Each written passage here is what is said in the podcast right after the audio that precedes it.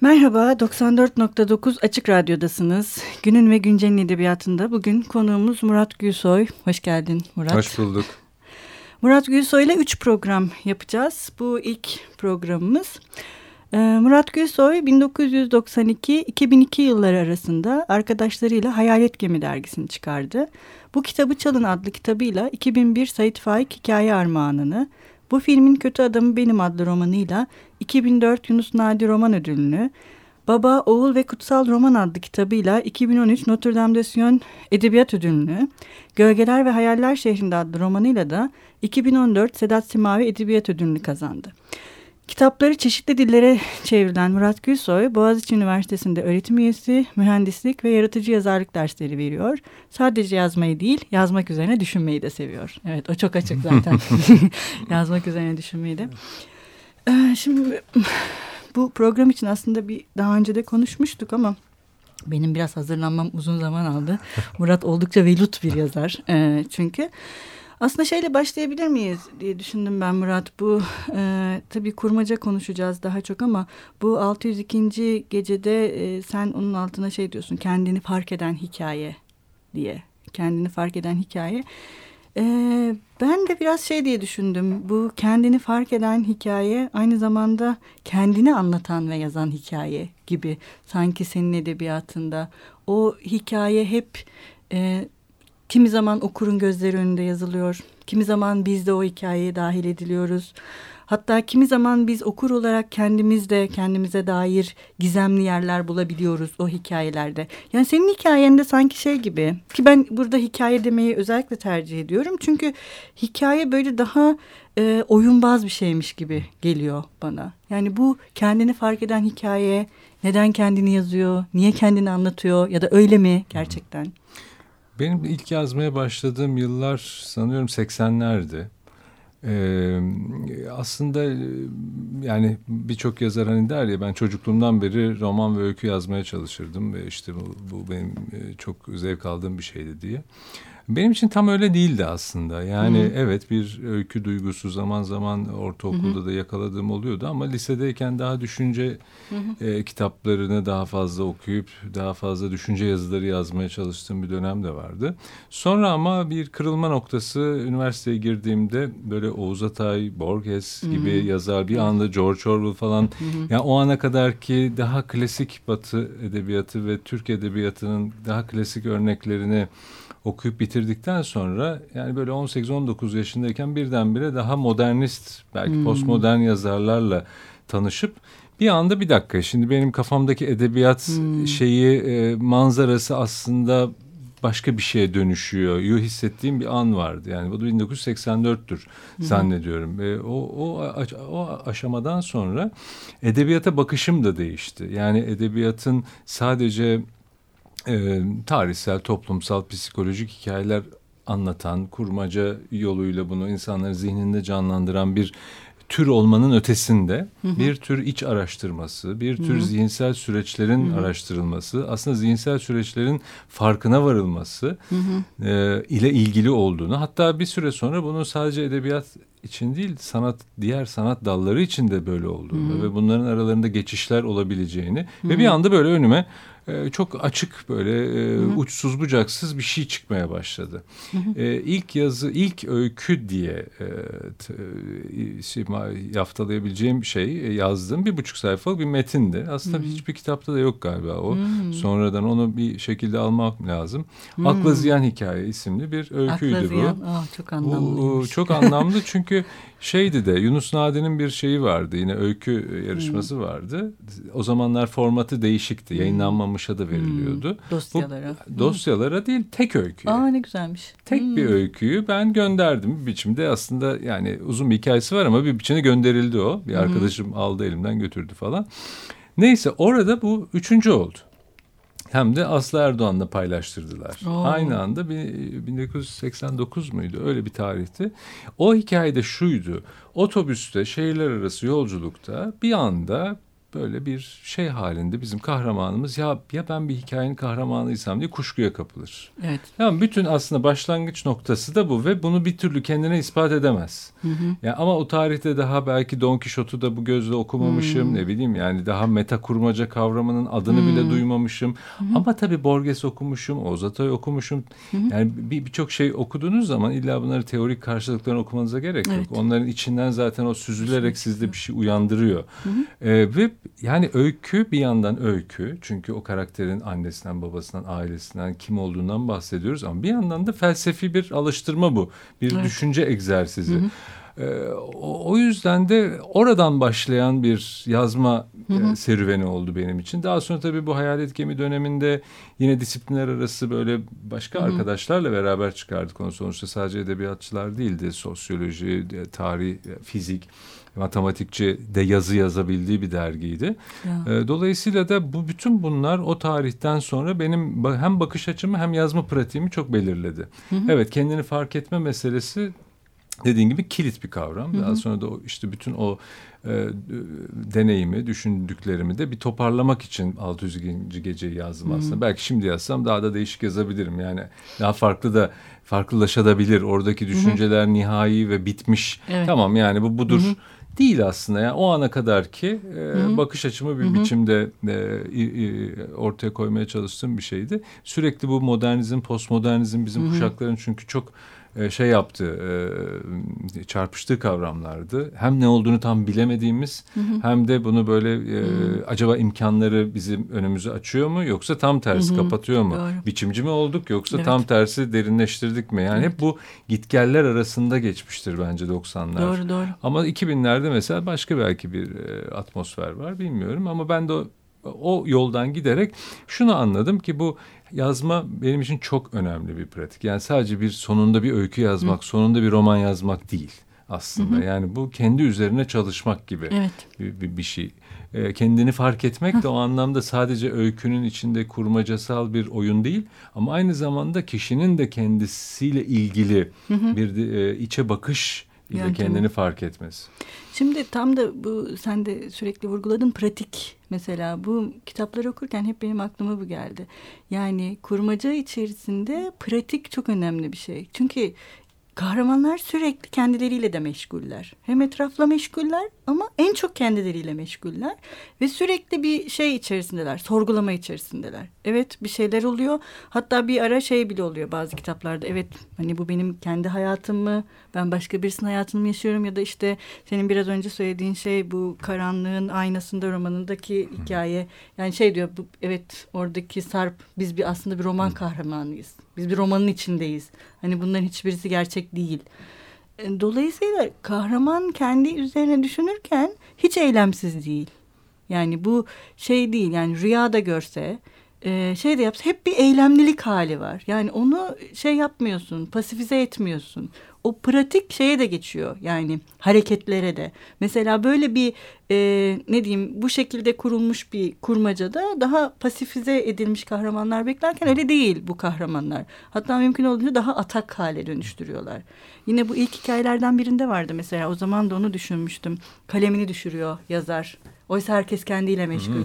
Yani sürekli bir eylem var. Hani hem zihin işliyor. Çabalama. Çabalama yani beden de böyle şey gibi hani ona eşlik eden başka bir araç gibi. Yani o beden ondan daha e, şey ari bir şey olarak durmuyor hiçbir zaman. Ya da ben öyle düşündüm.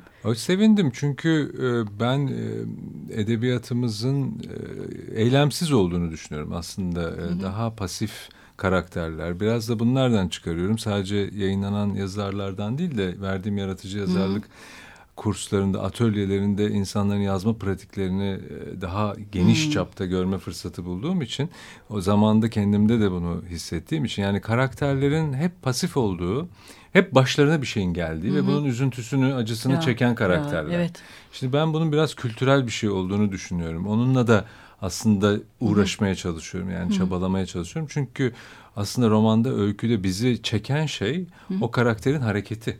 Yani o karakter evet. ne yapıyor? Eylemlilik Eylemliliği hali. çok önemli ee, ve bir iradesinin olması ah, önemli. Ah, yani işte irade, o iradenin evet. olmadığı anlarda sadece o bir düz yazıya, bir güzel söze, bir düşünce yazısına dönüşür Hı-hı. korkusu içindeyim. Yani evet edebiyatta birçok şeyi tartışabilirsiniz ama sonuçta edebiyatı felsefeden, düşünce yazısından ayıran bir şey var. Ben evet. onun kişisel deneyim ve orada yaratılan karakterlerde iradenin görünür hale gelmesi olduğunu düşünüyorum. Yani irade sahibi karakter yaratabiliyorsak evet. o zaman gerçek bir romandan, öyküden bahsediyoruz. Yoksa mesela dilin işte e, ne kadar zengin olduğu şu bunda gizli değil bence. Bence Hı. o karakterin iradesini yaratabilmekte. Hı. Bu da tabii bizim kültürel şeyimizle ilgili bir şey. Yani e, çok güzel bir araştırma vardır. Böyle küçük bir parantez açıp onu e, alıntılamak isterim. E, Amerika'daki ve Hindistan'daki üçüncü sayfa haberlerinin analizini yapıyorlar. Söylem hmm. analizini yapıyorlar. Nasıl katiller nasıl anlatılıyor hmm. diye. Amerikan gaz gazetelerinde katili bir işte bir sapık olarak veya işte hmm. bir akli dengesi yerinde değil veya bir cani olarak kişisel özellikleri bir birey olarak analiz eden ki profilini hmm. çıkaran biz bunları polisiye filmlerden tanıdığız hmm. o dille anlatılırken Hindistan gazetelerinde katili bu cinayete götüren koşullar hmm. başına nasıl gelmiş evet, bu? Çok kültürel doğru. Yani aslında Hindistan'daki kaderin kurbanı haline geliyor. Evet. Faili değil. Yani dolayısıyla hani böyle bir yani bir kabaca doğu batı gibi düşünürsek bunu yani bir türlü katili bulamıyoruz. Ya. Faili bulamıyorsun. Aynen. Yakaladığın an mağdur oluyor aslında. Bir Tabii, anda kurban haline dönüşüyor. Ee, bu edebiyata da bence bir biçimde yansıyor. Yani batı edebiyatındaki Güzel. o yanlışlar yapabilen, hak hatalar yapan, maceraya atılan birey kavramı e, tarihsel olarak da kültürel olarak da böyle bir yerden gel. Biz tabii tam ikisinin arasındayız. O yüzden ben bunu çok şanslı da buluyorum. Yani bizim edebiyatımız o tür örnekte bulabiliriz, ötekini de bulabiliriz. Evet. Ama böyle kuvvetli edebiyat eserlerine baktığımız zaman orada bunun başa gelme değil de öyle hata yapan gerçek karakterlerde olduğunu e, görebiliriz. Belki işte hala Said Faik diyorlar Sabahattin Ali deniyorsa biraz oralarda bu şeyi gördüğümüz için e, bu tür karakterleri görebildiğimiz Hı, için diye düşünüyorum. Ee, şimdi bir ara vereceğiz Murat. Biz genelde kitaplardaki şarkıları çalıyoruz. Bugün de öyle yapalım ama senin herhalde kitaplardaki şarkılar oldukça fazla. Ee, ilk yani aklına gelen hangisi istersen onunla başlayalım çalmaya bugün. Oh, oh Lord, uh, Please Don't Let Me Be Misunderstood diye bir şarkı vardı. Onu belki tamam. bulabilirseniz tamam. hoş olur.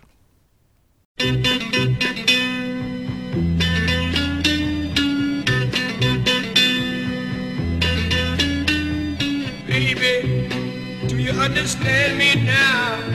Yes, sometimes I seem a little mad.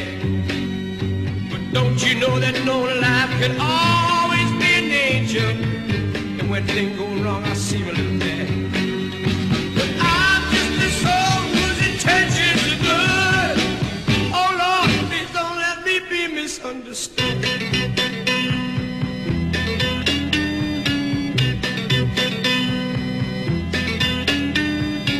You know, sometimes, baby. I'm so carefree with a joy that is hard to hide. Then sometimes seems all I have to do is worry. Then you're bound to see my other side. I'm just a soul whose intentions are good. Oh Lord, please don't let me be misunderstood. If I seem edgy, I want you to know that I never seem to take it out on you. Life has its problems, and I get my share.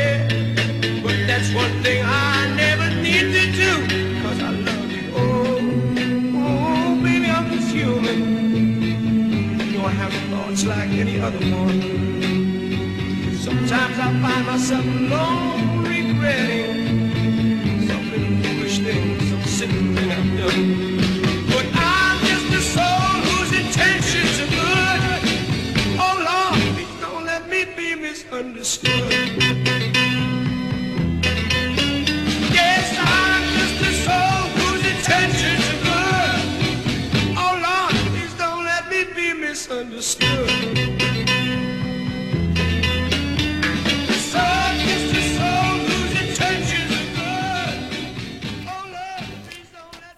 Merhaba tekrar 94.9 Açık Radyo'dasınız. Günün ve Güncel'in edebiyatında bugün konuğumuz Murat Gülsoy. Ee, programın ilk bölümünde e, kurmaca ve kurmacanın nasıl kendini fark eden bir hikaye olduğu ve yazma eylemi üzerine e, konuştuk. Şimdi yine buradan biraz devam edeceğiz. E, bu biraz kitaplarda e, eylemlilik halini konuştuk. Yani karakterin kendisinin sadece zihinsel bir şey değil. Hatta e, bu ilk hikayede Mahşer'in 35 Dakikası. dakikasında bir zihin mahkemesi hmm. diyor. Mesela oradaki kadın işte doktora gidecek hmm. ve bir zihin mahkemesinde geçiriyor her şeyi. Orada da mesela o mahkeme hali daha sonraki kitaplarda da devam ediyor. Hatta yine eylemsiz olabileceğini düşündüğümüz bir asansör hikayesi var. Ee, iki kişi konuşuyor. Yine sonra bu yine benzer e, bir şey Tanrı beni görüyor mu? Karanlıkta hikayesinde de bu sefer bir kadın ve bir erkek hem birbirlerini görmüyorlar hem de birbirlerine yalan söylüyorlar. Hı hı. Hem de aslında şey oyun oynamaya hı. çalışıyorlar.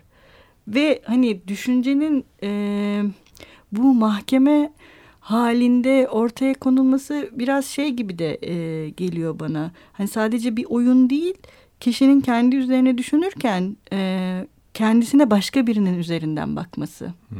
Yani onun gözünden gördüğünde ne olduğu ya da başka birisinin üzerinde bıraktığımız izlerin bize neye tekabül ettiği gibi bir şey de sanki bu mahkeme meselesinde önemliymiş gibi geliyor bana.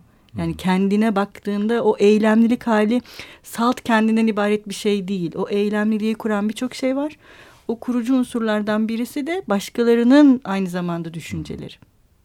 Evet tabii yani ben de şimdi sen bunları anlatırken karakterleri gözümün önünden geçiriyorum ya da ruh durumlarını hı hı. içinde bulundukları mesela iki tane asansör hikayesi peş peşe hı hı.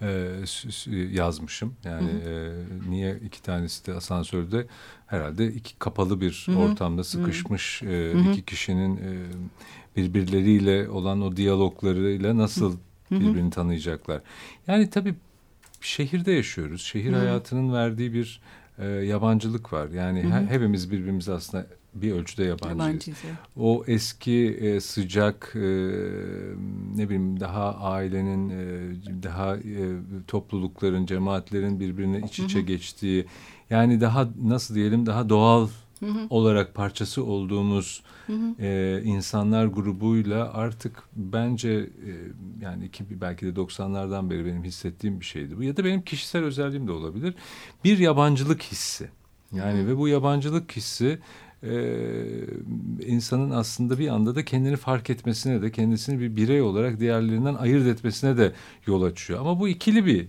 yol yani hem yalnızlaşıyorsunuz, bireyleşiyorsunuz Hı-hı. ve bu size bir kimlik, Hı-hı. kişilik ve güç kazandırırken bir yandan Hı-hı. da başkalarından ayrı düşmek, gayrı düşmek ve Hı-hı. o sıcaklığı kaybetmek e, ve bir tür güvensiz Hı-hı. bir ortama e, bağlantısızlığa doğru sürüklenmek.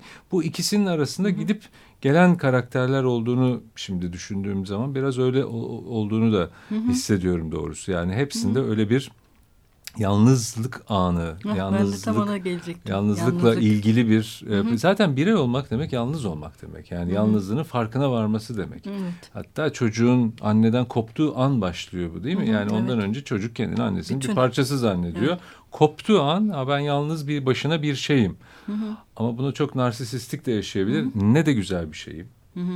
Ya da tam tersine kadar acınasız, sevgiye muhtaç bir şeyim. Yani bütün bunlar tabii temel insanlık durumları. Evet. İçine girdiğimiz başka hikayelerde farklı farklı şekiller alıyor. Ee, tabii sen bunu böyle sorduğun için ben bunu böyle cevaplıyorum Aha. ama bu hikaye Aha. öyküler, bu romanlar tabii böyle bir düşünceden başlayarak yazılmıyor. Evet, yani tabii. bambaşka noktalardan tabii, yazılıyor tabii. ama vardığımız yer belki burası oluyor. Evet, şimdi bu yalnızlık meselesi önemli. Bunu aslında yine son kitaba e, en son programda değiniriz diye düşündüm ama tam da dediğin gibi kahramanlar için başlangıç noktası kendileri hakkında bir şey fark etmeleri ve o fark ettikleri şey yalnızlıkla ilgili bir durum. Fakat bunu fark ettikleri an hep orta yaşlılar. Hiç genç değiller. Yani orta yaşlılar ve erkekler. Yani bunu kadınlar fark etmiyor mesela senin edebiyatında. Yani orta yaşlı bir erkek kendi üzerine aslında e, düşünürken ve aslında başka arkadaşlarının hayatlarını düşünürken bunu fark ediyor. Çünkü başka arkadaşlarının arasında şeyler var. Daha böyle klasik ne bileyim hayatlar yaşayan e, arkadaşlar var. Onlar da görüşüyor genelde. Hani ilişkileri devam ediyor. Uzun yıllardır insanlar. Genelde insanlar uzun yıllardır birbirlerini hmm. tanıyorlar falan. Ve kendi üzerine düşünmeye başladığında bu yalnızlık bir milat oluyor gibi geldi bana. Ve o başladığı andan itibaren de e, edebiyat da başlıyor aslında. Hı hı. Evet yani kadın karakterler çok sayıda değil ama e, baş karakter olarak. Hı. Ama mesela İstanbul'da Merhamet Haftası'nın yedi karakteri varsa üç tanesi Hı. kadın orada ve evet. onlar da evet. farklı yaşlarda. Hı. Evet orta yaş ya da otuzlu yaşlar ya da Karanlığın Aynası'ndanın da Hı. ana karakteri aslında kadın. Hı. E, diğer şeyde de e, yani var evet ama hani karakterize eder mi etmez mi bilmiyorum doğru yani Hı. E, daha orta yaş yaşlı olabilecek erkek karakterlerin e, ön planda olduğu e, romanlarda var tabii. Yani bundan da şey e, kaçınılmaz bir durum. Doğru yalnızlığın fark edilmesi ve bir, bir, bir anda da şeyin hikayenin başlaması. Doğrudur. Başlıyor bir de şey gibi yani o hani bir kendisinin o anlamda kendiyle uğraşırken edebiyatın ona aracı olması. Çünkü bunlar yazıyorlar yazıyorlar, evet, yazmaktalar. En azından öyle, evet, evet, yazıyorlar ve yazmak da e, o eylemlilik hani bir nevi aslında şifa değil yani onlar için. Çünkü o bir tercih edilmiş ve zaten hiç de pişman olunmamış bundan dolayı. Hı hı. Seçtikleri bir yol var ve bu yazmak ve hani şey gibi e, tecrübe e, ve o yalnızlık hikayesi sanki edebiyatla bütünleştiğinde o karakter eylemli bir hale geliyor Veya gibi. bütün bir hale Ve bütün alıyor. hale geliyor. Evet. Hani o senin söylediğin gibi bunu narsistik olarak açıklayanlar var şu var falan Hı. ama ama sanki senin edebiyatında şey gibi o yalnızlık olmazsa olmaz ve edebiyatla bütünleşmesi gereken bir şey gibi. Çünkü yazmak o eylemliliği devam ettiren bir şey gibi. Yani ben öyle düşündüm en azından. Güzel düşünmüşsün. şey. Gibi yani o pratik hale dönüşmesi de e, bundan çok bağımsız bir şey değil ve şey de çok anlamlı geliyor. Mesela özellikle son e, yazdıklarına doğru e, hep onu düşündüm yani en azından aklımda o vardı benzer ruh iklimleri ve dönemlerde yaşamış insanlar da olduğumuz için evet. e, ve şey böyle e, kahraman düşünmeye başladığında e, yazmak e, pratiksiz bir şey haline dönüşemez. Yani o pratiksiz yazma zaten hiçbir şey. O zaten olsa şey değil yalnız kalmayacak. Evet. Çünkü ötekiler zaten sıradan ve hani evet. e, normal evet. hayatları yaşarken e, yazılmış bir şey yaşıyorlar. Oysa bu kendi hayatını yazmaya evet. çalışan bir e, karakter. E, tabii çünkü yazmak bir anlamda insanın kendi hayatını derleyip toplaması, kafasını toplaması, bir hikayenin içerisine koyması. Çünkü biz kişiler olarak nasıl yaşıyoruz?